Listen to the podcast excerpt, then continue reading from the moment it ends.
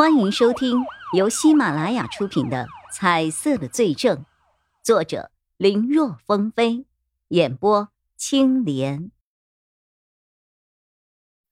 叶一辉和钟离眼两个人一直默默的听着，钟离眼听的是有点莫名，而叶一辉倒是眼前一亮，因为这个人在提到自己曾经看到沙思良出现在不同的地方的时候，他身上的颜色。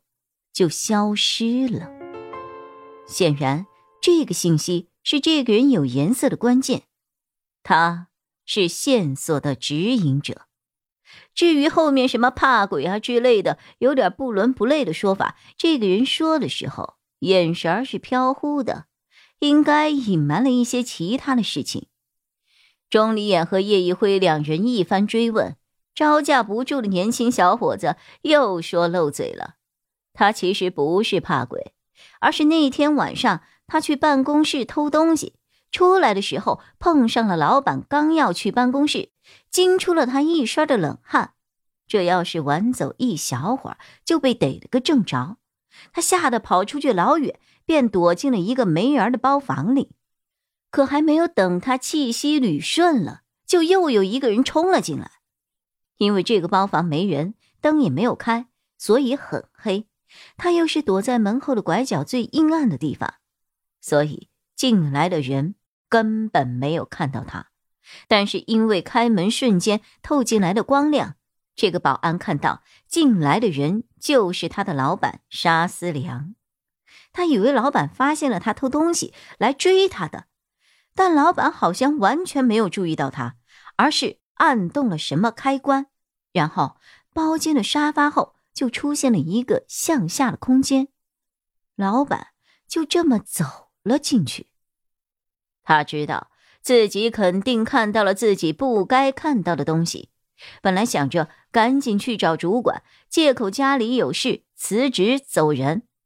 结果他这边还没有来得及去找主管，警察那边就把老板已经带走了。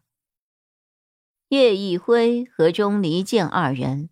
来到了保安所说的那个没人去的包房里，找了好半天也没有找到打开机关的地方，最后还是把孙伟策给叫了过来。通过技术手段，发现沙发前的点歌器有鬼，这里面暗藏了一个输入密码的程序。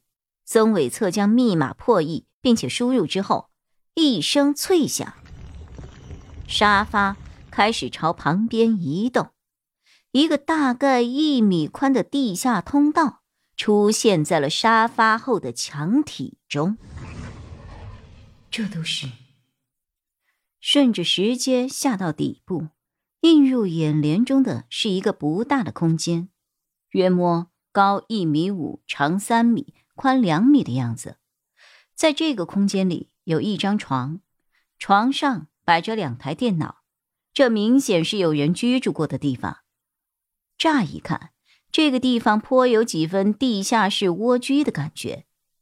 在床对面的墙壁上，有一个凹进去的储物空间，用隔板分出了五排，每排上面置放的东西都不一样。第一排上面放的是各种水果罐头，还有肉罐头。第二排放的是大量的手机卡。和手机还有充电线，叶一辉一打眼，架子上的手机卡至少不低于五十张。他推测，这些极有可能都是黑卡。接着，他弯着腰看向了第三排，第三排上面放的是几把刀具，就像是野外探险的一些工具刀，还有几把军用刀，其中有几把十字飞刀，这样子。让叶一辉感觉十分的熟悉，这不就是那天晚上和我交手的那个人飞出来的飞刀吗？看来那个人是住在这儿了。叶一辉思索着，又朝第四排看了下去，顿时他瞳孔收缩，只见那里摆放着两把枪和子弹，其中一把枪明显是自制的，而另一把枪叶一辉看着十分的眼熟。这像是他们警察的配枪，叶一辉赶忙取出手套戴好，这下他小心翼翼的拿起了那把枪，先确认保险开着，里面没有子弹，然后他去看编号，可惜明显已经被人打磨过了，有些不太好辨认。叶一辉努力分辨之下，模模糊糊的看清了两个数字，但就是这两个数字让他吃了一惊。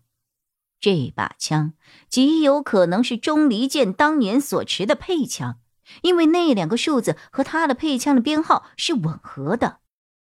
住在这个地方的人，是杀害钟离剑、抢走其配枪的那个人吗？叶一辉又看向了最后一排，是几枚土制的炸弹，还有两枚手雷。怎么样？发现什么了没有？为了确保安全，钟离眼没有下来，而是守在了上面的入口处。报告一下曹队吧，让技术科的人过来。这个地方有不少线索。